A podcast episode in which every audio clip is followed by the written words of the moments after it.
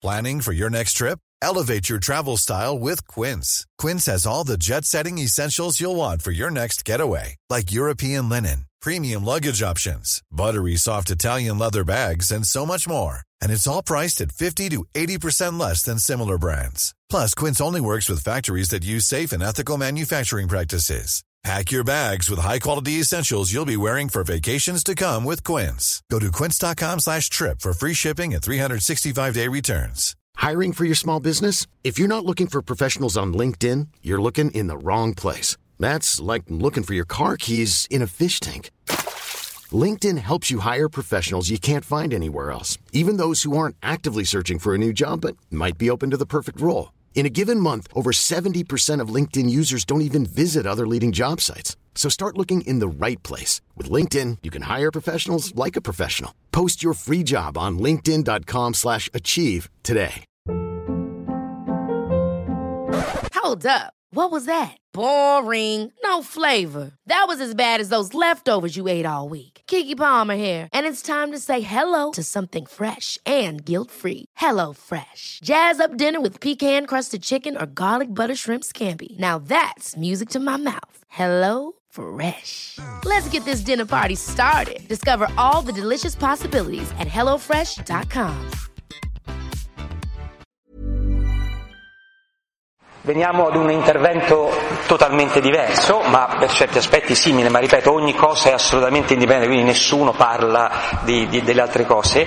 Abbiamo con noi eh, Andrea Monda e un suo amico attore. Andrea Monda è un giornalista, è un docente eh, di scuola superiore, c'è alcuni dei suoi alunni qui, e sugli scritti ho rubato un suo testo recente sulle occupazioni della scuola, la scuola occupata prof, lo trovate, oltre a tante cose letterarie, dove lui dice è un rito, cioè non, in realtà non c'è nessun motivo, in autunno si occupano le scuole, allora i ragazzi hanno i loro riti senza senso come li hanno gli adulti e dobbiamo, dobbiamo imparare a dialogare perché appunto bisogna essere anche persone più libere, più mature, eccetera. No? Lo trovate per approfondire ed è soprattutto un grande amante della letteratura, fra i suoi libri segnalo l'ultimo appena uscito, eh, Fratelli e sorelle, buona lettura, il mondo letterario di Papa Francesco, perché Papa Francesco ha insegnato letteratura, è stato a contatto con la letteratura, e poi due libri, Il mondo di Narnia, scritto insieme a Paolo Gulisano, e L'anello e la croce, il significato teologico del Signore degli Anelli, quindi è una grande amante e usa la letteratura e il cinema nell'insegnamento eh, della, della, religione. No? E perché questa relazione di nuovo eh, in un contesto di questo tipo? No?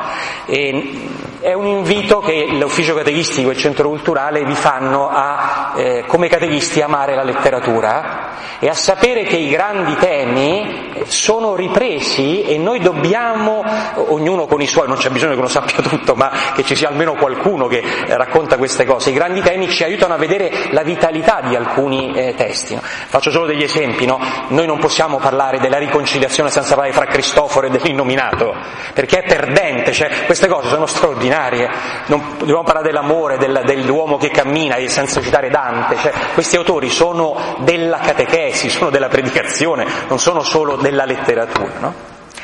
E eh, senza Dante e Beatrice noi come facciamo a spiegare che cos'è la ricerca del, della bellezza, della verità, eccetera? No? E la domanda che poniamo a loro, ma si può parlare della creazione senza parlare di Lewis e di Tolkien? È chiaro che si può, ma avviene in maniera molto più ricca, in maniera molto più...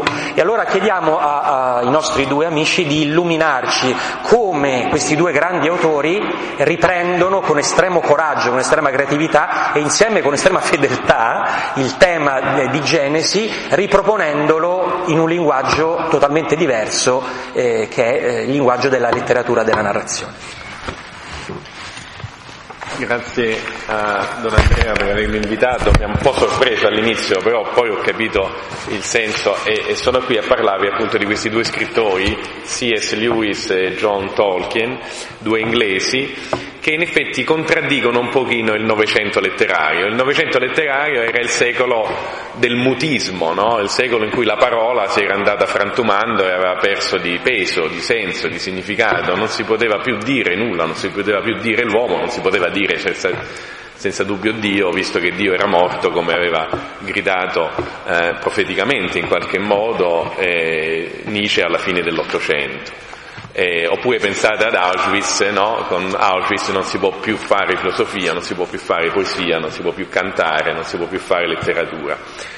E, la fine del Novecento, pensate a Montale che dice eh, non chiederci la parola, no? non chiedeteci la parola, la parola è stata in qualche modo, come la filosofia, è stata un po' allontanata, è stata accompagnata alla porta e congedata. Ecco che invece, proprio pochi anni dopo Auschwitz, nel 1950, C.S. Lewis scrive un libro che si chiama The Lion, the Witch and the Wardrobe, cioè il leone, la strega e l'armadio, che ha un successo enorme che lo costringe eh, dopo, il, punto, dopo questo primo episodio, a scriverne altri sei, quindi sette episodi, l'ultimo del 1956, da cui adesso leggeremo un brano, The Magician Nephew, cioè il, il nipote del mago, che, eh, in cui si racconta appunto nuova, un nuovo racconto della Genesi, basato sulla parola, no? sulla, sulla, potenza, sulla forza vitale che eh, racchiusa appunto nella parola. In principio era il verbo, questo potrebbe essere diciamo, la, il titolo del, delle, queste, delle, avventure di Tolkien e di Lewis, delle avventure umane e letterarie di questi due grandi personaggi che poi erano due professori di filologia, amanti della parola, eh, la filologia, eh, a Oxford. Si incontrano negli anni venti, diffidano uno dell'altro all'inizio, uno ateo, l'altro cattolico, Tolkien cattolico. Eh, la fede di Tolkien era tale perché proprio quando uno ha fede non c'è niente da fare, diventa contagioso e lui si converte al cristianesimo e si convertono anche alla letteratura, cioè dalla filologia dallo studio dei testi diventano anche creatori di testi, perché a un certo punto Lewis disse a Tolkien, era sempre negli anni venti, dice senti ma tu trovi qualcosa di bello nel, nelle librerie da leggere? Mm, no, perché non ce lo scriviamo? E cominciano a scrivere l'uno per l'altro queste storie, che poi non diventano soltanto l'uno per l'altro, ma diventano per milioni di lettori. Nel 55, ecco, nel 56 finisce la saga delle cronache di Narnia, nel 55 esce Il Signore degli Anelli. Se voi leggete le statistiche dei, più, eh, le, dei libri più letti al mondo, a parte la Bibbia che ovviamente è fuori classifica, nei primi dieci titoli c'è Il Signore degli Anelli, forse addirittura al primo posto, ripeto, la Bibbia esclusa, e, se non sbaglio, al sesto posto le cronache di Narnia. Quindi questi due oscuri, timidi, schivi professori di, di Oxford di filologia diventano i, gli autori dei libri più amati in tutto il mondo, in tutte le generazioni, in tutte le latitudini e longitudini. Molto interessante, contraddicendo appunto il mutismo del Novecento. Loro dicono una parola, una parola che ha ancora, tra l'altro, il sapore dell'epica, il sapore delle narrazioni di creazione. In tutte e due le grandi saghe che raccontano, vi è il momento in cui devono fare i conti con le origini e lo raccontano a modo loro. Io il mio commento sarà molto breve perché ho pensato di venire qui non a parlare di Tolkien e Lewis, ma a farveli ascoltare. Vi ho portato Tolkien e Lewis, che ovviamente sono morti uno nel novembre del 63 e l'altro nel gennaio del 73 e, e, quindi non potevo portarvi direttamente loro, ma siccome ogni volta quando uno apre un libro avviene la ricreazione, la risurrezione della poesia e della letteratura, quando voi aprite Omero, Omero anche se è vissuto magari 4.000 anni fa è qui con noi, adesso io mi sono portato per Luigi Misasi che è un attore professionista che ringrazio, che ci leggerà alcuni brani, sono così belli secondo me che non hanno bisogno di grandi commenti e ve ne ho portato, lo troverete nelle fotocopie, uno dei due, il brano tratto dal Silmarillion, che è il libro fondante, fondamentale di Tolkien, e che verrà letto per secondo. Questo primo, invece, tratto dal nipote del mago, le cronache di Narnia di Lewis, non ve l'ho potuto fotocopiare perché questo racconto di creazione è spalmato in molte pagine, in molti capitoli del libro, quindi con Pierluigi abbiamo fatto un po' un taglia e cuci e adesso mi affido alla sua voce per farvi ascoltare, seguite bene, questo strano racconto di creazione raccontato da Lewis dove ci sono dei contemporanei, cioè delle persone degli inglesi del, del, 50, anzi del 45 perché siamo durante la seconda guerra mondiale, che entrano in questo mondo Narnia, ma che è il nostro mondo, e in tempo per assistere alla creazione del mondo che avviene attraverso appunto la parola, attraverso la musica. In realtà l'esperienza che ci raccontano Lewis e Tolkien noi oggi l'abbiamo già fatta, quando abbiamo vissuto l'esperienza del silenzio, eh, accompagnato dalla cetra e dal canto delle monache, che ringrazio infinitamente, perché più di ogni mia parola, quell'esperienza è la cosa che Tolkien e Lewis ci hanno voluto regalare e hanno regalato a milioni di lettori. Per cui ascoltiamo, poi farò qualche brevissimo commento. Silenzio, intimò il cocchiere. Tutti tacquero e ascoltarono. Nel buio accadde qualcosa. Si sentì un canto provenire da lontano. Per quanto Digori si sforzasse di capire da dove, non ci riuscì. Una volta sembrava arrivare da tutte le direzioni, un'altra da sottoterra. Le note più basse, pardon, sentite, le note più basse erano così profonde che avrebbe potuto produrre la terra stessa. Era una melodia senza parole e senza ritornello, ma nonostante questo pareva la musica più bella che avessero ascoltato. Era tanto emozionante che si faceva fatica a seguirla e il fragolino ne sembrava entusiasta. Emise uno di quei nitriti che un cavallo lancerebbe se dopo anni di servizio tra le stanghe nella carrozza facesse improvvisamente un salto nel tempo e si ritrovasse nel prato dove giocava quando era ancora un puledro e come per incanto riconoscesse l'adorato padrone di un tempo, quello che attraversava il campo per regalargli uno zuccherino. Santo cielo, disse il cocchiere, non è incantevole. Poi accaddero due cose spiegabili. Innanzitutto la prima voce se ne unirono altre, più di quelle che potresti immaginare. Erano in armonia con la prima, ma molto più acuti voci fredde e argentine.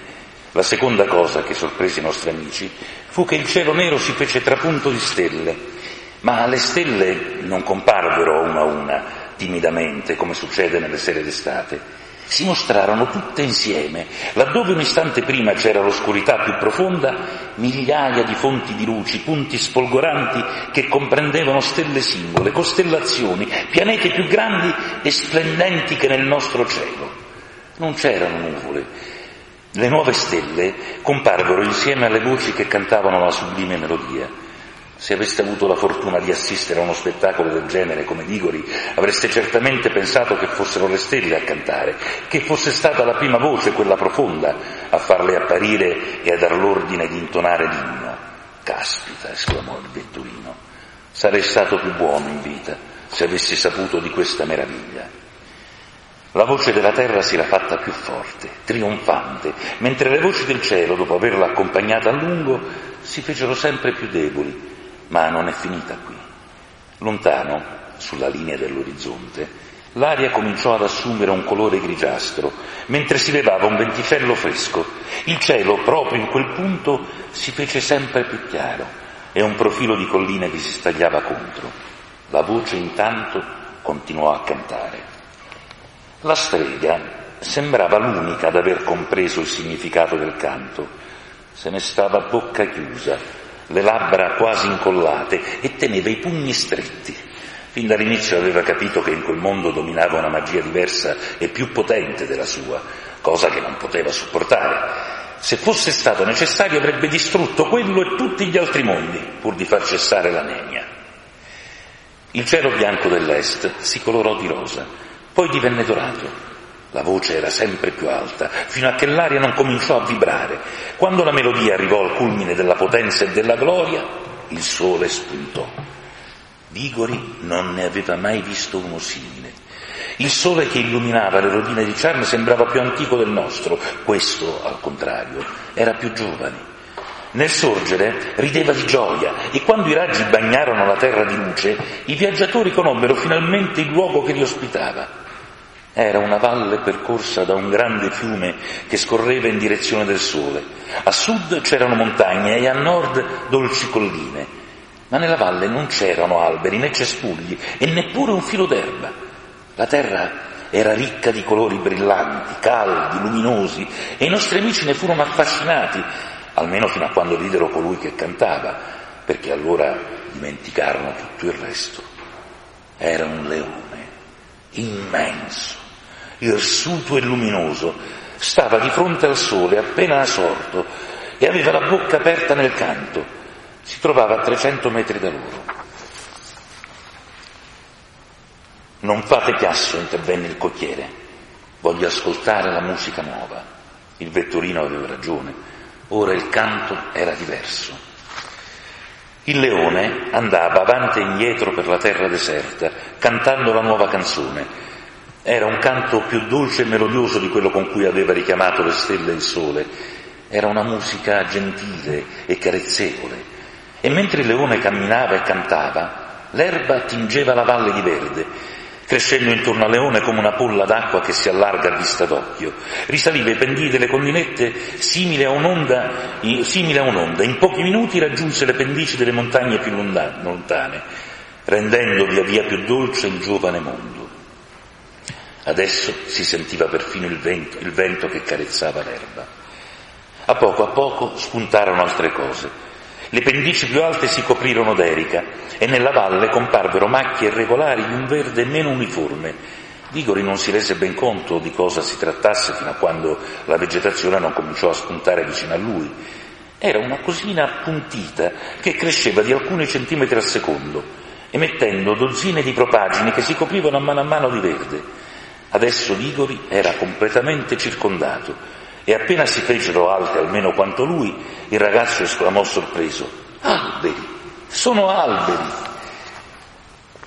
Intanto il leone continuava a camminare su e giù, avanti e indietro, senza mai cessare il canto, e a ogni giro si faceva più vicino ai nostri amici, incutendo loro una certa paura. Da parte sua, Polly trovava che la canzone del leone fosse sempre più interessante, perché le pareva che ci fosse un legame fra la musica e le cose che accadevano. Fu del tutto convinta di questo quando, a un centinaio di metri, una fila di abeti comparve su un crinale accompagnata da note acute e prolungate. Quando il leone seguì una rapida serie di note più lievi, Polly non si stupì affatto nel vedere le primule spuntare dappertutto. Così per un'inspiegabile sensazione, Polli, Polli fu certa che tutto ciò che nasceva nel giovane mondo uscisse dalla testa del leone, come disse in seguito, perché quando ascoltavi la sua canzone sentivi quello che creava, poi ti guardavi intorno e ammiravi con i tuoi occhi. Vigori raggiunse il limitare del bosco e si fermò. Il leone proseguiva nel suo canto ma la canzone era cambiata un'altra volta. Un motivo unico, sempre lo stesso, stavolta più tempestoso. Ascoltandolo veniva voglia di saltare, di scalare montagne, di gridare, di raggiungere qualcuno e abbracciarlo o lottare con lui. Su Digori ebbe l'effetto di farlo diventare rosso in faccia e febbricitante. Ma l'effetto della melodia sugli esseri umani era niente al confronto di quello che poteva sulla terra. Riuscite a immaginare una distesa d'erba che si metta a bollire come l'acqua nella pentola? Vi sembra strano? Eppure la mia descrizione calza a pennello. In ogni direzione si formarono montagnole, alcune simili a quelle delle talpe, altre grandi come una carriola e due addirittura quanto una casetta. Le protuberanze si muovevano e scuotevano fino a scoppiare e da ognuna veniva fuori un animale. Le talpe fecero capolino come al solito. I cani sbucarono di testa e cominciarono ad, abbiare, ad abbagnare e a divincolarsi, come quando rimangono imprigionati nel barco stretto di una siepe. I più bizzarri furono i cervi, perché naturalmente eh, misero fuori le corna e poi il resto. All'inizio Digori pensò che le corna fossero alberi. Le rane, che spuntarono vicino alle rive del fiume, entrarono saltellando nell'acqua con un sonoro gracidio Pantere, leopardi e altri felini si accucciarono immediatamente per ripulirsi dalla terra che era rimasta attaccata al pelo. Poi affilarono gli artigli sugli alberi. Non potevano mancare gli uccelli, che uscivano a stormi dalle fronde. E mentre le farfalle volavano spensierate, le api cominciarono solerti a saccheggiare i fiori, come se non avessero tempo da perdere. Ma il momento più emozionante fu quando la collinetta più grande si spaccò, come durante un terremoto, e si cominciò a vedere la schiena dell'elefante, seguita dalla testa enorme e prudente. Infine uscirono le quattro immense zampe che sembravano calzoni raggrinziti. Adesso la canzone del leone si udiva appena, perché, perché, si confondeva in mezzo a tutto quel gracchiare, tubare, grasigliare, ragliare, nitrire, abbaiare, muggire, belare e barrire. Ma anche se non sentiva il canto del leone, Igori poteva ancora vedere la bestia. Era enorme e fulgida, una creatura magnifica, da cui il ragazzo non riusciva a staccare gli occhi. E gli altri animali non ne avevano paura. A un certo punto Igori sentì alle spalle un rumore di zoccoli Dopo un secondo Fragolino gli passò davanti al trotto per unirsi agli altri animali. Infine il leone tacque e cominciò a camminare avanti e indietro in mezzo alle bestie. Di tanto in tanto, la cosa sorprese non poco Vigori, si avvicinava a due di esse, sempre due alla volta, un esemplare maschio e un esemplare femmina, e strusciava il naso contro di loro. Scelse due castori fra castori, due leopardi fra i leopardi, un cervo maschio e un cervo femmina fra i cervi e altri animali, tralasciando alcune specie. Le coppie, che aveva toccato con il naso, lasciarono il loro gruppo all'istante e lo seguirono. Infine si fermò e gli animali prescelti formarono un gran cerchio intorno a lui, mentre gli altri si disperdevano in lontananza. Le creature prescelte mantenevano un silenzio assoluto e avevano gli occhi puntati sul leone. Solo i felini di tanto in tanto muovevano la coda, ma a parte quel piccolo particolare stavano immobili anche loro. Il profondo silenzio era interrotto soltanto dal rumore lieve dell'acqua. Il cuore di Tigori batteva all'impazzata, forse perché sentiva che stava per succedere qualcosa di solenne. Aveva ancora il pensiero rivolto alla mamma, ma sapeva che doveva pazientare negli interessi di lei e non interrompere gli avvenimenti. Il leone, che non batteva mai le palpebre, si rivolse agli altri animali con occhi severi, come se dovesse incenerirli con lo sguardo. All'improvviso qualcosa cominciò, cominciò a cambiare. Gli animali di taglia più piccola, come per esempio talpe e conigli, diventarono pian piano più grandi, mentre quelli di taglia più grossa, primi fra tutti gli elefanti, rimpicciolivano gradatamente. Molti animali sedettero sulle zampe posteriori e moltissimi, come se volessero ascoltare meglio, piegarono leggermente la testa di lato. Il leone aprì la bocca, ma non emise alcun suono. Respirò profondamente un lungo respiro quasi tiepido, che sembrò scuotere le creature riunite in cerchio come il vento scuote un filare d'alberi. Lontano, dietro la cortina del cielo azzurro, le stelle cantarono di nuovo, una musica complessa e pura, quasi fredda. Poi comparve un lampo di fuoco, simile a una saetta, opera del leone oppure partorito dal cielo, questo non fu dato saperlo.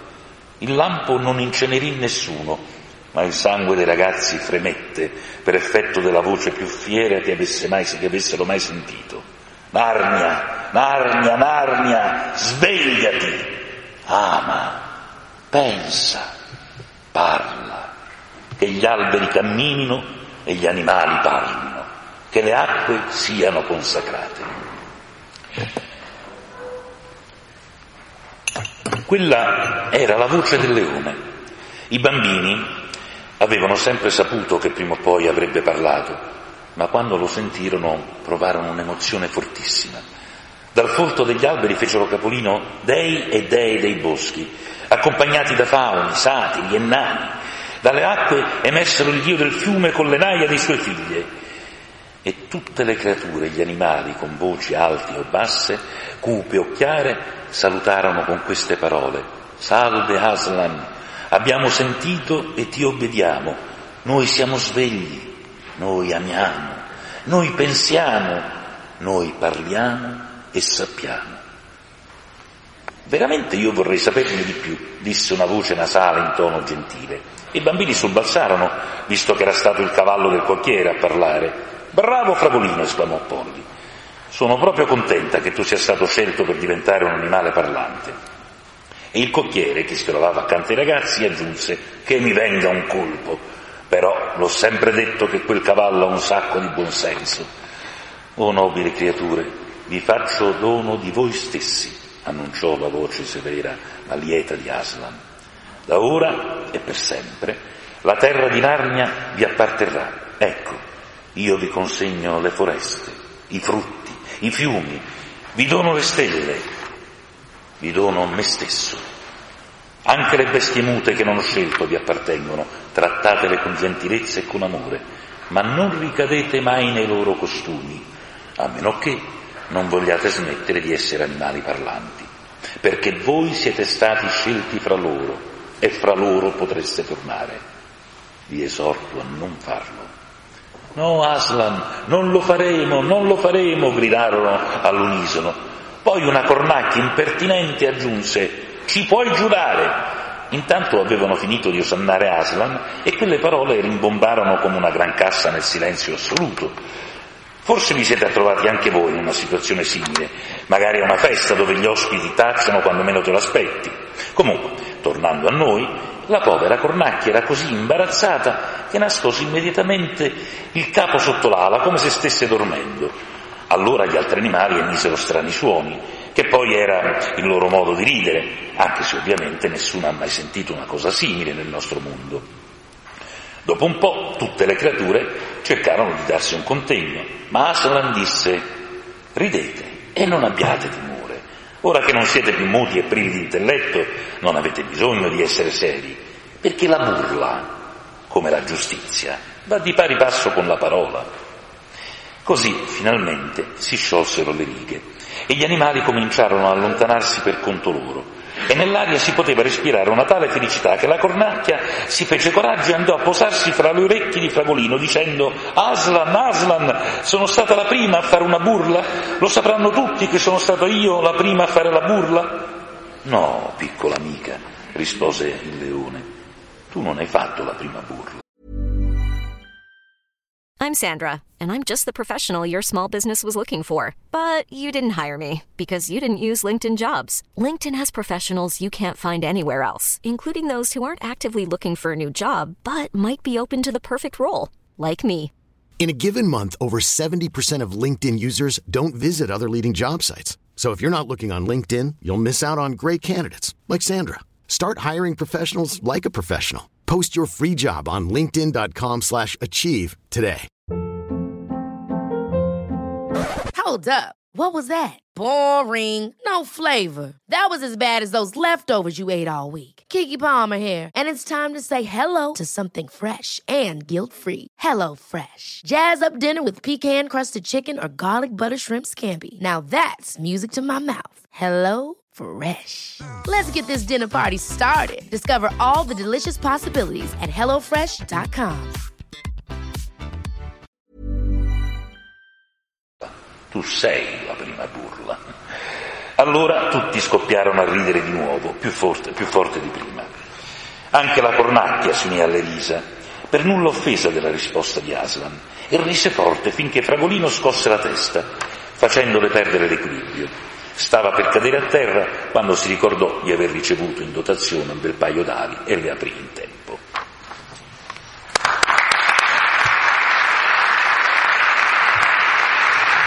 Grazie a Pierluigi per questa lunga lettura, adesso seguirà quella di Tolkien, io dico soltanto una cosa al volo, questo è del 56, eh, l'ultimo episodio, la cosa interessante è che Lewis scrive questo che praticamente avete visto anche se con tono quasi umoristico, però è il racconto solenne della fondazione e della creazione di Narnia, non lo scrive nel primo libro dei sette delle cronache di Narnia, ma lo scrive nell'ultimo.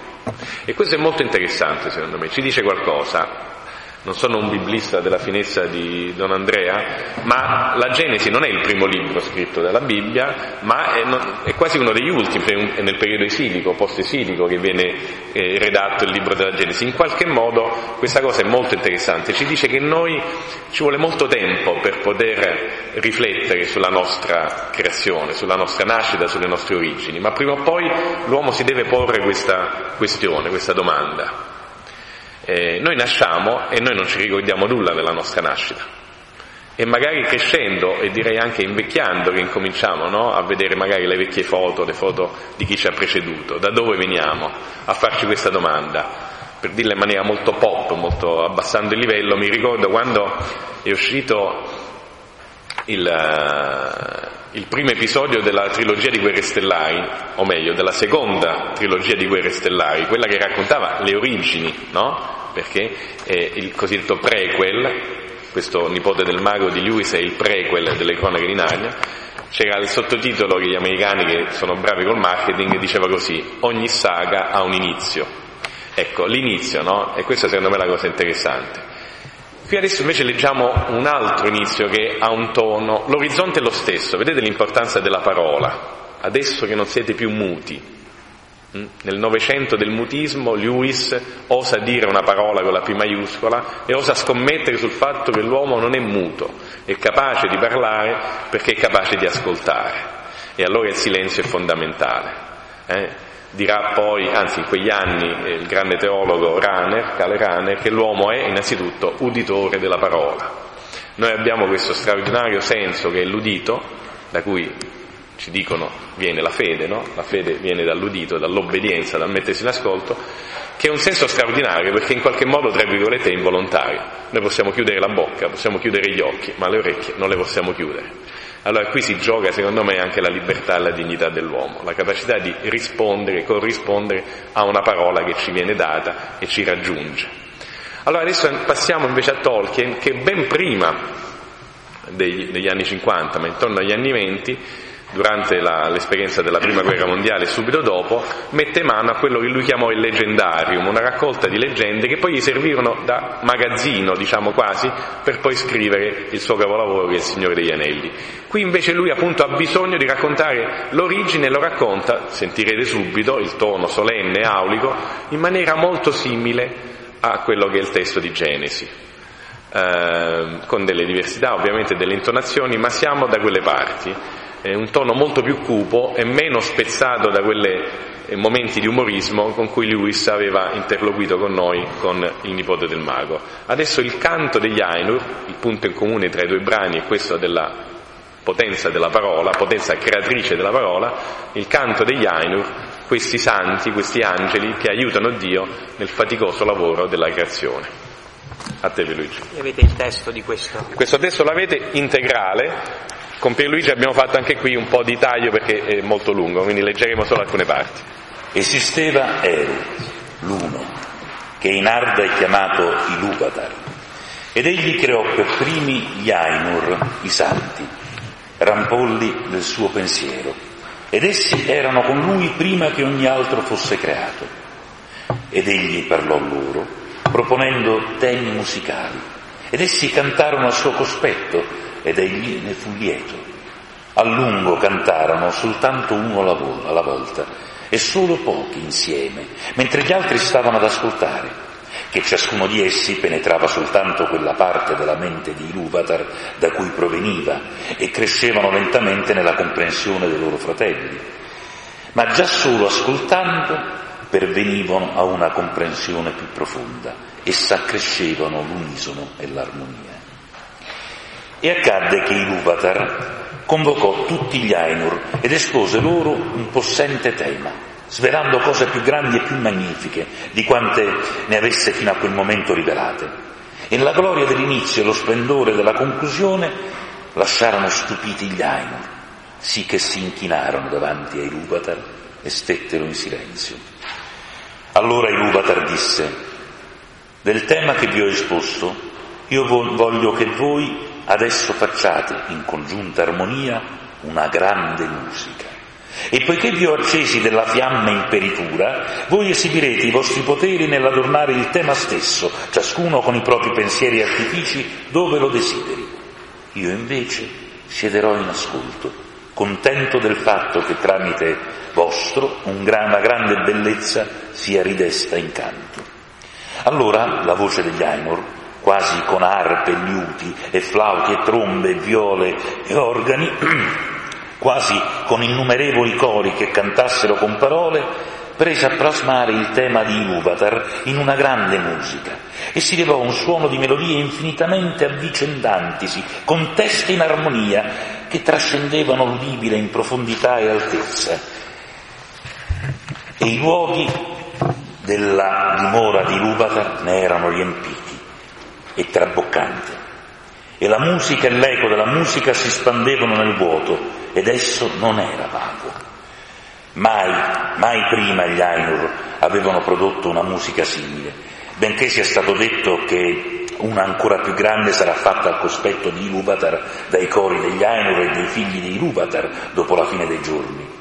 Allora i temi di Iluvatar saranno eseguiti alla perfezione, assumendo essere nel momento stesso in cui saranno emessi, che tutti allora avranno compreso appieno quale sia il suo intento nella singola parte e ciascuno conoscerà la comprensione di ognuno, e Iluvatar conferirà ai loro pensieri il fuoco segreto, poiché sarà assai compiaciuto. Ora però Iluvatar sedeva ad ascoltare e a lungo gli parve che andasse bene, perché nella musica non erano pecche. Ma col progredire del tema, nel cuore di Melkor, sorse l'idea di inserire trovate frutte della propria immaginazione, che non erano in accordo con il tema di Lupatar, ed egli con ciò intendeva accrescere la potenza e la gloria della parte assegnatagli. A Melkor, tra gli Ainur, erano state concesse le massime doti di potenza e conoscenza, ed egli partecipava di tutti i doni dei suoi fratelli. Spesso se n'era andato da solo nei luoghi vuoti alla ricerca della fiamma imperitura, poiché grande era in lui il desiderio di porre in essere cose sue proprie, e gli sembrava che Iluvatar non tenesse da conto il vuoto e la vacuità di questo gli riusciva intollerabile. Ma il fuoco non l'aveva trovato, poiché esso è con Iluvatar Standosene solo aveva però preso a concepire pensieri suoi propri, diversi da quelli dei suoi fratelli. Alcuni di questi pensieri li contesse ora nella sua musica e attorno a lui subito fu discordanza e molti che vicino a lui cantavano si scoraggiarono, il loro pensiero fu deviato, la loro musica si fece incerta, altri però presero a intonare la propria a quella di Melkor, anziché al pensiero che avevano avuto all'inizio. Allora la dissonanza di Melkor si diffuse vie più e le melodie che prima s'erano udite naufragarono in un mare di suoni turbolenti, ma Iluvatar continuò a sedere in ascolto, finché parve che attorno, attorno al suo trono infuriasse una tempesta, come di nere acque che si muovessero guerra a vicenda, in un'ira senza fine e implacabile. Poi Iluvatar si alzò e gli Ainur si avvidero che sorrideva.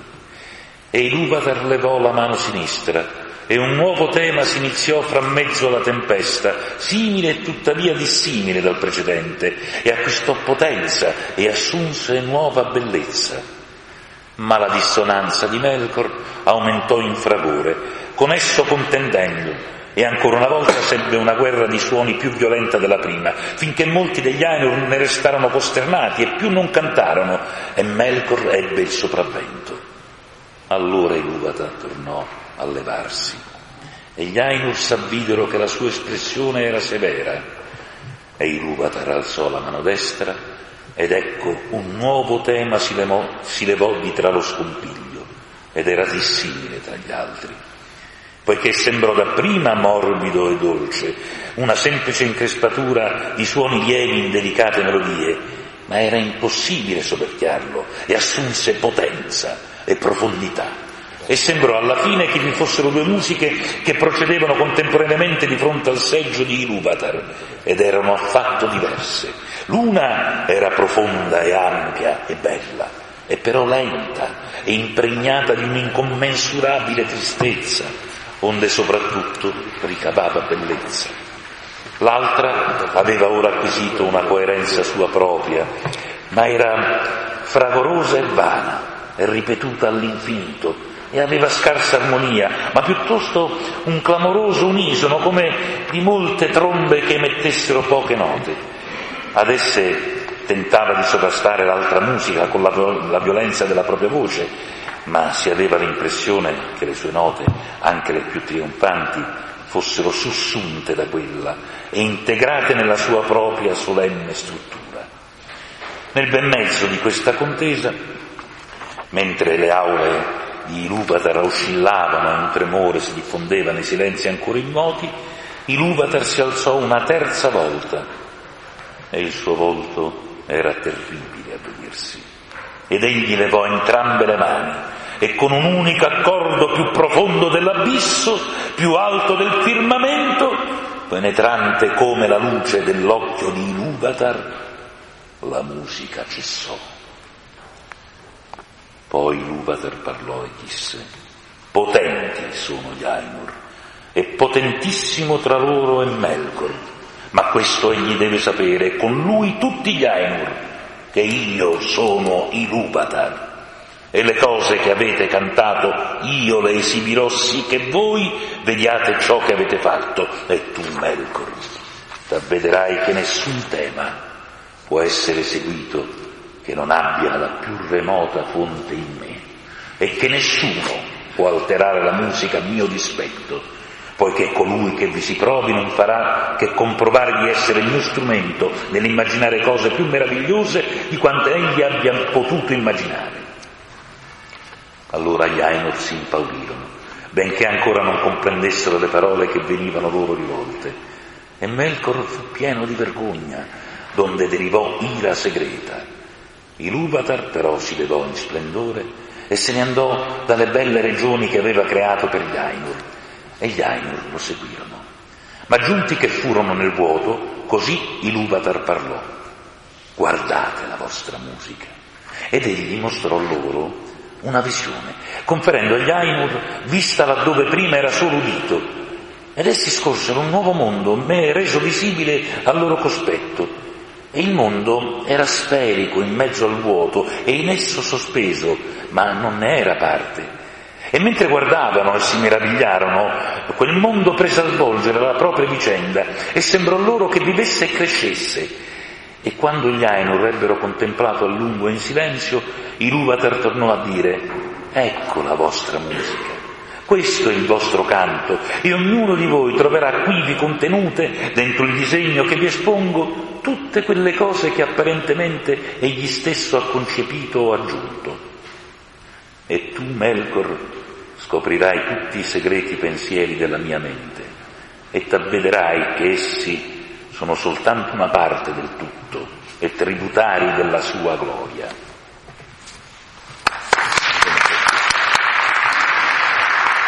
Ho, ho interrotto il brano anche avevamo previsto, che è splendido, ma il tempo è tiranno, come si vuol dire. Qui vedete il tono totalmente diverso e poi soprattutto c'è una presenza fondamentale, c'è, c'è Satana, c'è il male, Melkor, no? che è proprio il Lucifero, il Lucifero eh, del mito biblico, cioè il più bravo, il più bello, il più possente, il più potente, che però vuole fare di testa sua e crea scompiglio, no? E l'immagine del coro e della musica è straordinaria perché rende perfettamente in maniera plastica eh, l'immagine poi teologica, no? la, la, la, disarmonia, la discordanza, che però tutto poi riconfluisce. E più avanti avremmo potuto leggere, vi lascio il testo in modo che potete leggerlo, che quando cosa fa Melkor? Agisce, siccome non può creare, perché il fuoco ce l'ha solo Iluvatar, eh?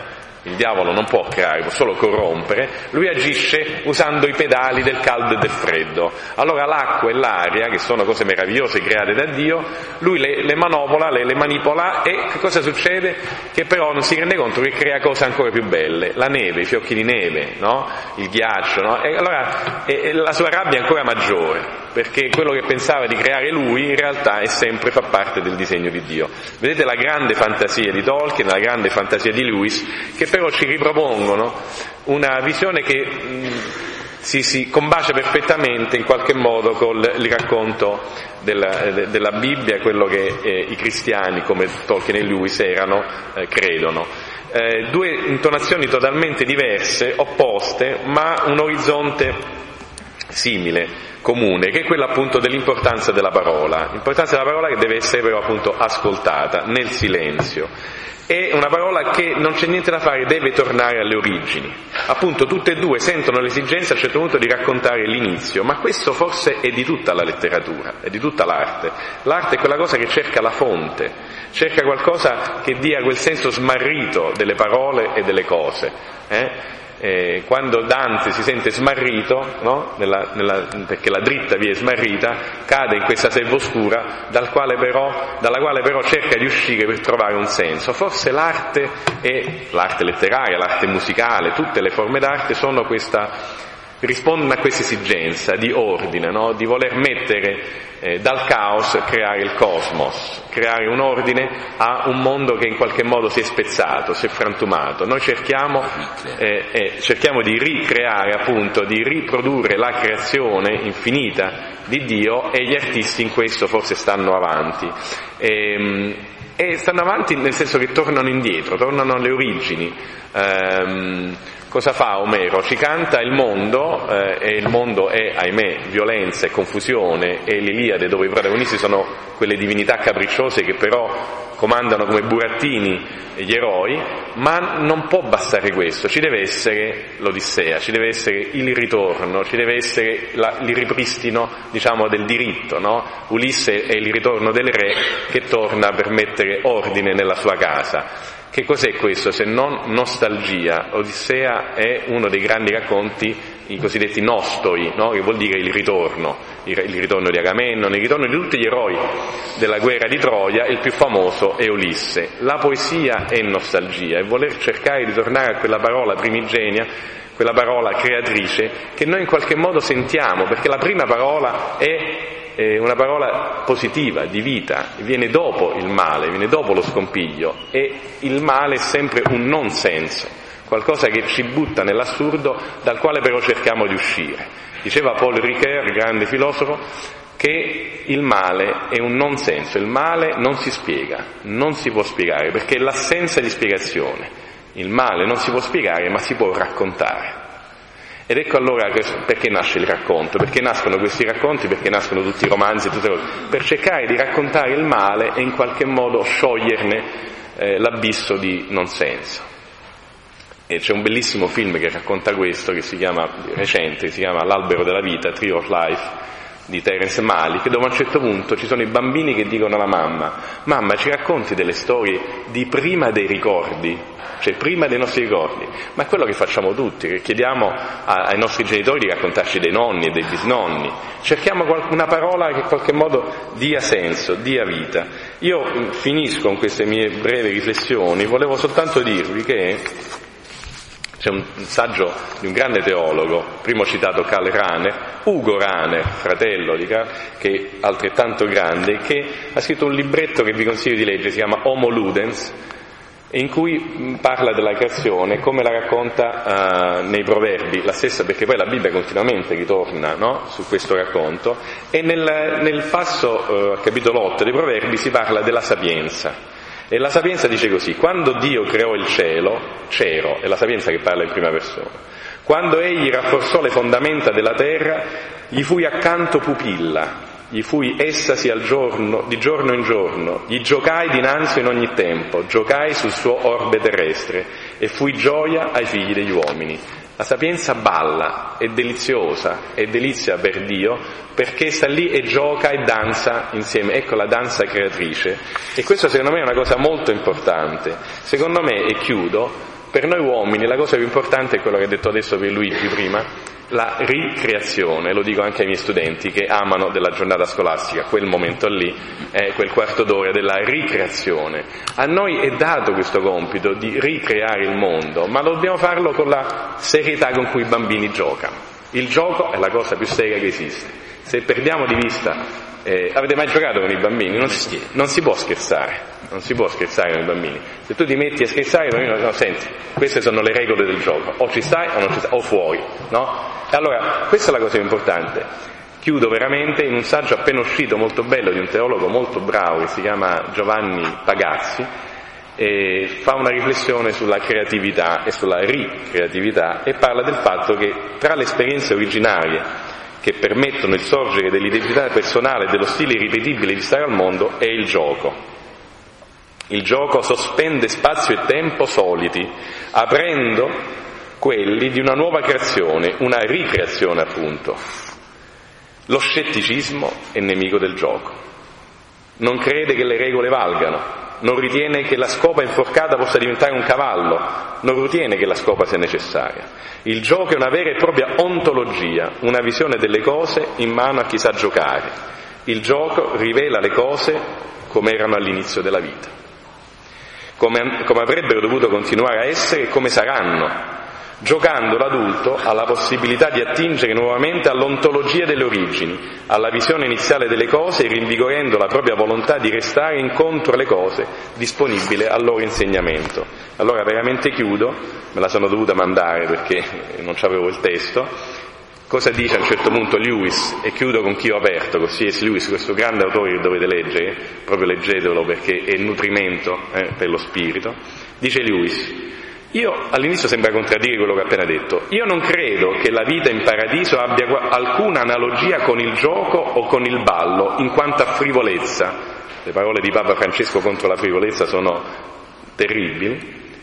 È solo nelle ore di ricreazione, solo nei momenti di festosità lecita che possiamo trovare un'analogia. La danza e il gioco sono frivoli e privi di importanza qua giù, perché non è questo il loro luogo naturale. Qui rappresentano soltanto un attimo di tregua nell'esistenza che siamo stati creati per vivere sulla terra, ma in questo mondo è tutto capovolto. Ciò che, se si potesse prolungare qua giù, equivarrebbe a marinare la scuola, è più che probabile che in un mondo migliore sia il fine ultimo, la gioia e l'affare più serio che esista in paradiso. Grazie che qui sintetizzo e poi ci sarà la ricreazione, anche se siamo un po' fuori tempi, parlerò di meno io e vi spiegherò Adamo ed Eva come bisogna parlare nella catechesi se volete. Mi piace dire questa cosa, guardate che queste parole di Lewis che abbiamo ascoltato, noi potremmo veramente usarle nella catechesi, uno potrebbe farci una meditazione. Narnia, Narnia, svegliati, pensa, parla, ama, questa è la creazione dell'uomo, voi sapete che per i bambini gli animali parlano, perché sono uomini, non perché gli animali sono come gli uomini, ma perché gli animali sono uomini, fra virgolette, no? E gli animali rispondono, Aslan, perché Aslan è Cristo chiaramente, noi siamo svegli, noi pensiamo, noi parliamo, noi amiamo. E poi Aslan gli dice, vi faccio dono di voi stessi. Cioè l'uomo è l'unico che ha il dono della sua stessa vita, cioè l'uomo sa di essere vivo. E poi gli dice vi dono me stesso. Cioè Aslan dice eh, agli animali parlanti questo, questo, è l'uomo, questa è la creazione, Dio dona se stesso agli uomini, no? E pensate il tema del male, per sintetizzare anche, c'è questa idea che il cattivo, cioè la linea del diavolo, Dio la prende e ci scrive la salvezza.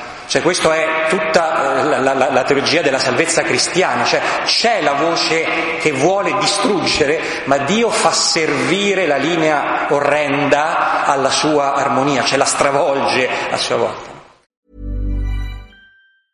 Witness history at Roland Garros, where old rivalries meet new talent on the clay battleground. Tennis Channel Plus is your place to watch. Stream every court from your phone or smart TV live in HD. Experience three weeks of unparalleled access as the world's top players in tennis face off to see if the veterans maintain their dominance or if a fresh face rises to challenge them. Daily live coverage of the French Open begins Monday, May 20th. Stream it now with Tennis Channel Plus to be there when it happens. Even when we're on a budget, we still deserve nice things. Quince is a place to scoop up stunning high end goods for 50 to 80% less than similar brands. They have buttery soft cashmere sweaters starting at $50, luxurious Italian leather bags, and so much more. Plus, Quince only works with factories that use safe, ethical, and responsible manufacturing. Get the high-end goods you'll love without the high price tag with Quince.